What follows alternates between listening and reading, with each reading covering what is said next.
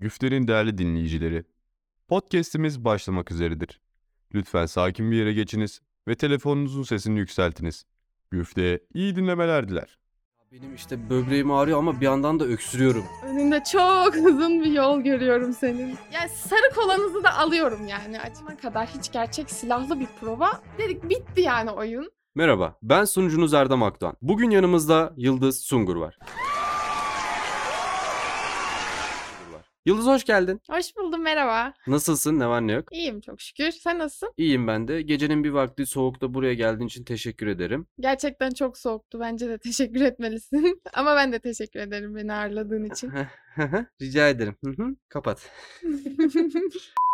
Yıldız, hazırsan başlayalım. Hazırım. Sen kimsin? Benim adım Yıldız. Tıp Fakültesi 5. sınıf öğrencisiyim. Erciyes Üniversitesi öğrencisiyim. Kahramanmaraşlıyım. Bu kadar sanırım. 22 yaşındayım. Teşekkür ederim. Biraz daha böyle detaylı tanısak seni. Ne yapmaktan hoşlanırsın? Nasıl bir insansın? Daha önce neredeydin, ne yaptın falan filan. Zart zurt, cart curt. Tanıyalım tabii. Yani genel olarak şu an en çok hoşlandığım şey tiyatro yapmak. Tiyatro yapmaktan çok zevk alıyorum. Hobim diye tiyatroyu söyleyebilirim. Onun dışında sıkıcı bir insanım. Dizi, film izlemeyi seviyorum. Kitap okumayı 5 sene önce bıraktım. Artık beynim yetmiyor kitap okumaya. Malum tıp fakültesi öğrencilerinin okuyacakları çok fazla şey olduğu için sıra kitaplara gelmiyor. Onun dışında her insan gibi yine müzik dinlemeyi severim. Böyle normal bir insanım yani. Alper'e sormadım ama sana sormak istiyorum. Hastalanınca vücudunun hangi bölgesinin hasta olduğunu veya bozulduğunu anlayabiliyor musun? Bir 5. sınıf öğrencisi olarak evet genel olarak anlayabiliyorum. Ama lütfen bana üst düzey tetkik gerektiren işte bir şeyleri görmeden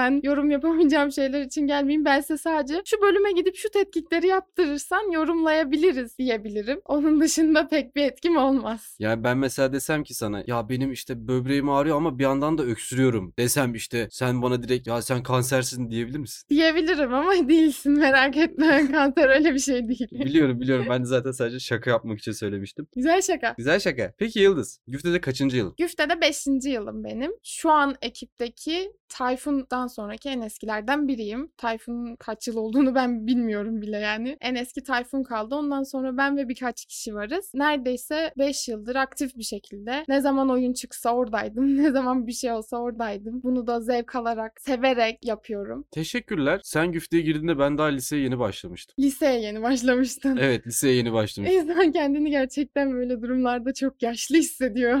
Bilerek söyledim zaten. Azıcık böyle hani yaşım küçük değil mi Allah Allah ben daha gencim çıtırım. Önünde çok uzun bir yol görüyorum senin. Teşekkür ederim. Ben de görüyorum. İşin bu kadar da başında olunmaz yani. Peki Güfte bu yıllar boyunca sana neler kattı? Güfte bu yıllar boyunca bana, şimdi şöyle açıklayayım öncelikle. Ben tıp fakültesi öğrencisiyim dediğim gibi. Evet. Bizim derslerimiz var, sürekli dersimiz var ve aynı bölge içerisinde. Yani bir okuldan çıkıp diğerine hastaneye geçiyoruz. Hep birbirimizleyiz. Yani tıp fakültesi öğrencisi dışında başka bir öğrenci profili tanıma ihtimalimiz yok bizim okulda. Hı hı. Bunu güfteyle sağladım ben. Hiçbir şekilde hiçbir zaman karşılaşmayacağım insanlarla çok yakın dostluklar kurdum. Yani benim işte bilgisayar mühendisliğinde niye arkadaşım var şu an? Hep güfte sayesinde hani çok iyi insanlar tanıdım. Ee, bunun dışında bahsetmek gerekirse sevgilimi, hayatımın aşkını güfte sayesinde buldum. Kendisi uçak elektrik ve elektroniğinde okuyor. Benim onunla tanışma ihtimalim yok. Belki yemekhanede denk gelirdik ve hani iyi çocukmuş, iyi kızmış. Bundan öteye gidemeyiz çünkü ortak bir noktamız yok yani. Bunu da güfte sayesinde yaşadım. Eşya taşıtmaya gelince bir sürü amelemiz var güftede sağ olsunlar. Hı Az taşımadılar benim ev sürecinde eşyalarımı. O kadar değişik yerlerde yardımı dokunuyor ki güftenin.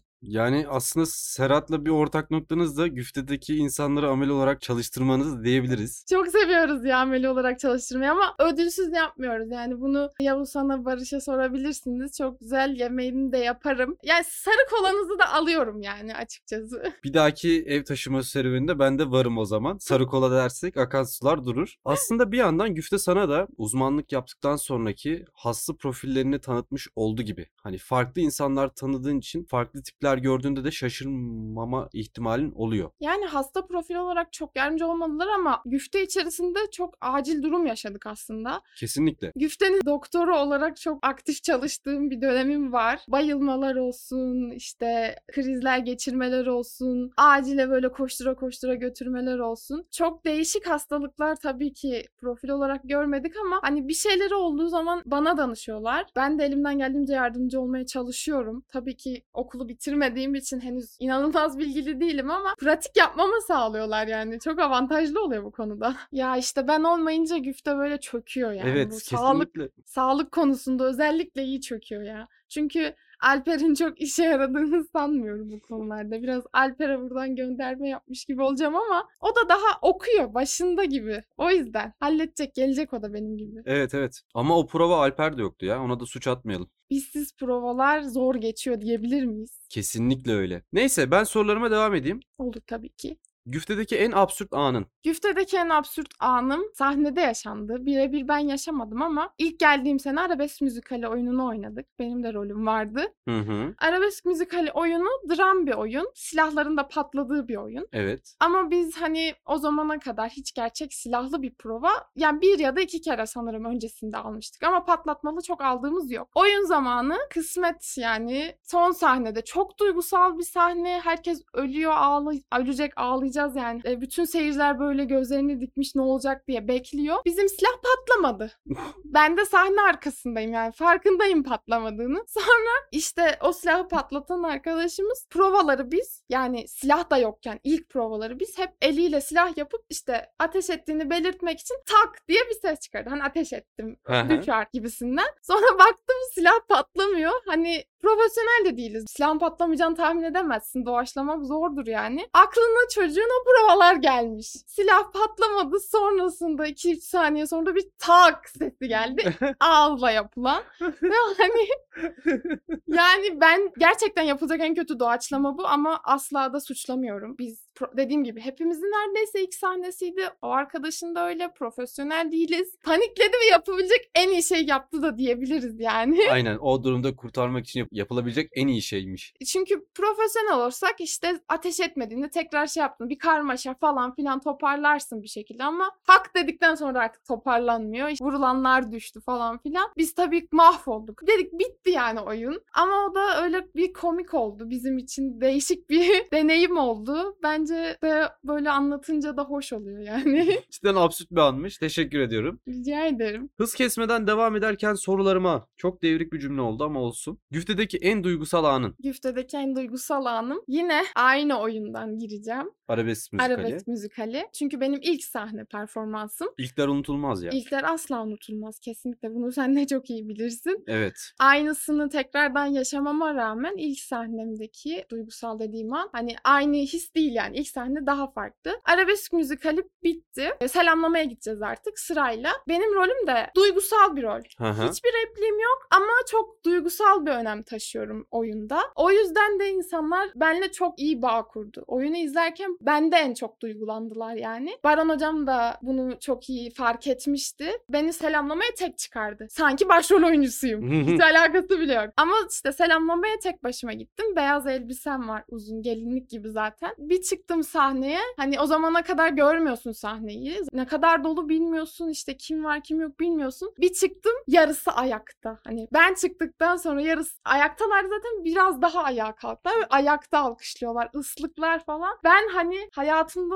böyle bir mutluluğu tatmadım daha önce. Çok duygusal ve güzel bir an. Yani gurur verici bir an aslında. Gerçekten öyle ve bu kadar küçük bir rolle bunu yaşamak da ayrı yani. Orası da öyle kesinlikle. Teşekkür ediyorum. Rica ederim. Peki Yıldız, sahne içinde veya dışında en zorlandığın an neydi? Sahne dışı olarak söyleyebilirim bunu çok net bir şekilde. Bu sefer de ikinci sahneme geçeceğiz. Skape'nin Dolapları. Seninle birlikte oynadığımız oyun. Evet, Yıldız Skape'nin dolaplarında benim eşimi Octav'ın eşi Hyacinth karakterini canlandırıyordu. Devam edebilirsin. Evet. Benim hani hem cinsiyetimden dolayı kadın olduğum için hem de genel olarak akciğer kapasitem düşük, diyaframım çok kuvvetli değil gibi gibi sebeplerden dolayı sesim çok gür çıkmıyor. Gür çıkarmaya çalıştığımda tizleşiyor. Hı hı. Bunun çok fazla stresini yaşadım. O zaman işte provalara çok az var. Hani oyunun çok iyi gittiği söyleniyor ama tek azar yiyen benim. Neden sesin çıkmıyor? Yeterli değil. Ve gerçekten oyuna kadar sürekli bunun stresini yaşadım. Sesim çıkmıyor, sesim çıkmayacak. Oyunda hiç konuşamayacağım. Ama nasıl girdim sahneye? Pat diye de girdim ben de şaşırdım ve şok olmuştum. Dedim helal olsun. Yani zorluğunu yaşadım ama ekme yani ekmeği de iyiydi. Cefasını çektim sefasını da gördüm. Aynen aynen öyle.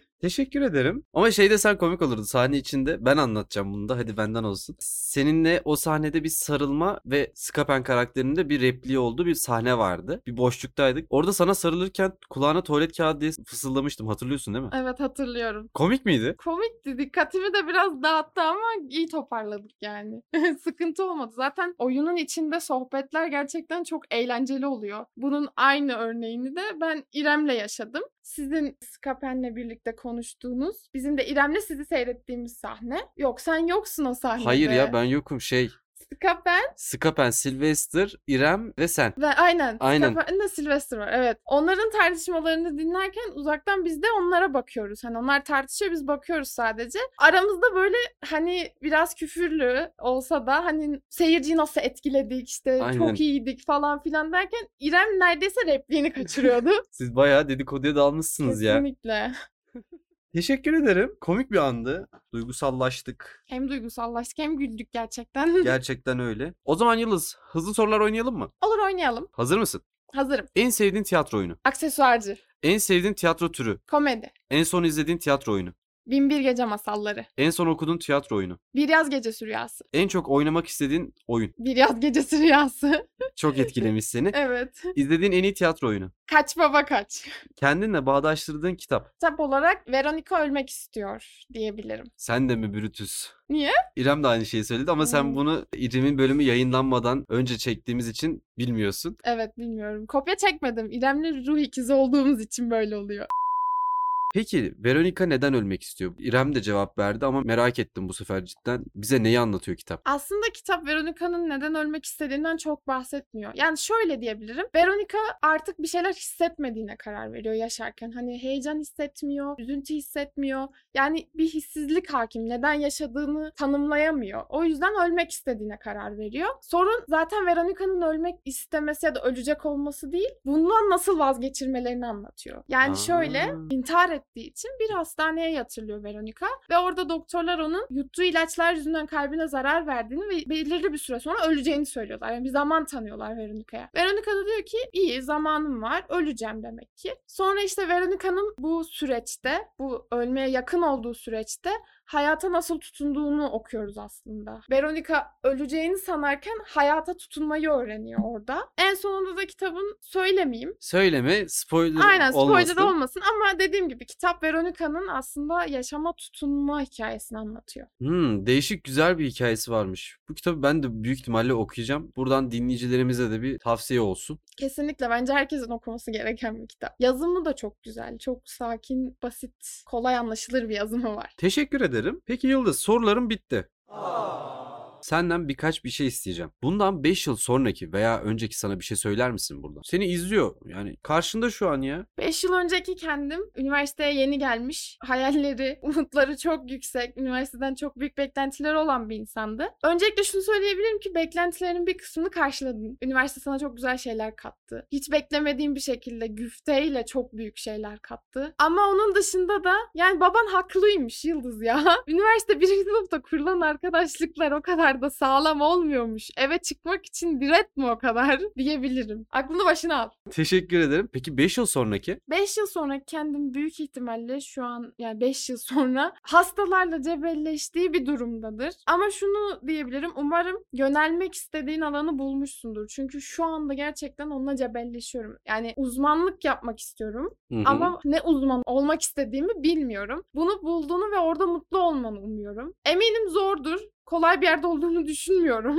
Ama en azından severek yapıyorsundur umarım diyebilirim. Ve tiyatroyu da bırakmadığına eminim zaten. Bırakmamışsındır umarım. Teşekkür ediyorum Yıldız. Bitirmeden önce buradan seni dinleyen dinleyicilerimize bir şey söyler misin? Bir tavsiye, bir istek, bir öneri. Bir tavsiye olarak bence yani ben bunu son birkaç senedir yapıyorum. Eğer bir şeyi yapmak istiyorsanız bunu ertelemeyin. Biliyorum bir sürü bahanemiz var, derslerimiz var, ekonomik durumumuz kötü, öğrenciyiz. Bir sürü bir sürü şey sayabiliriz ertelemek için ama bence bazı şeylerin bazı yaşlarda daha güzel oluyor. Bunun farkında olmak gerekiyor. Yani eminim yurt dışına çıkacaksınız ileride. Eminim işte şehir dışına sevgilinizle gideceksiniz. Eminim arkadaşlarınızla toplanıp günübirlik bir yere gideceksiniz ileride. Ama bunun bu yaşta yapılması da farklı yani. İstediğin yaşta yapılması. O yüzden bir şeyleri ertelemeden yapmanızı tavsiye ediyorum. Bu tavsiyeleri özellikle ben kendi üzerime alıyorum çünkü yaşım çok genç. Evet çok küçüksün, bebeksin. Şimdiden yapabildiğin kadar yap.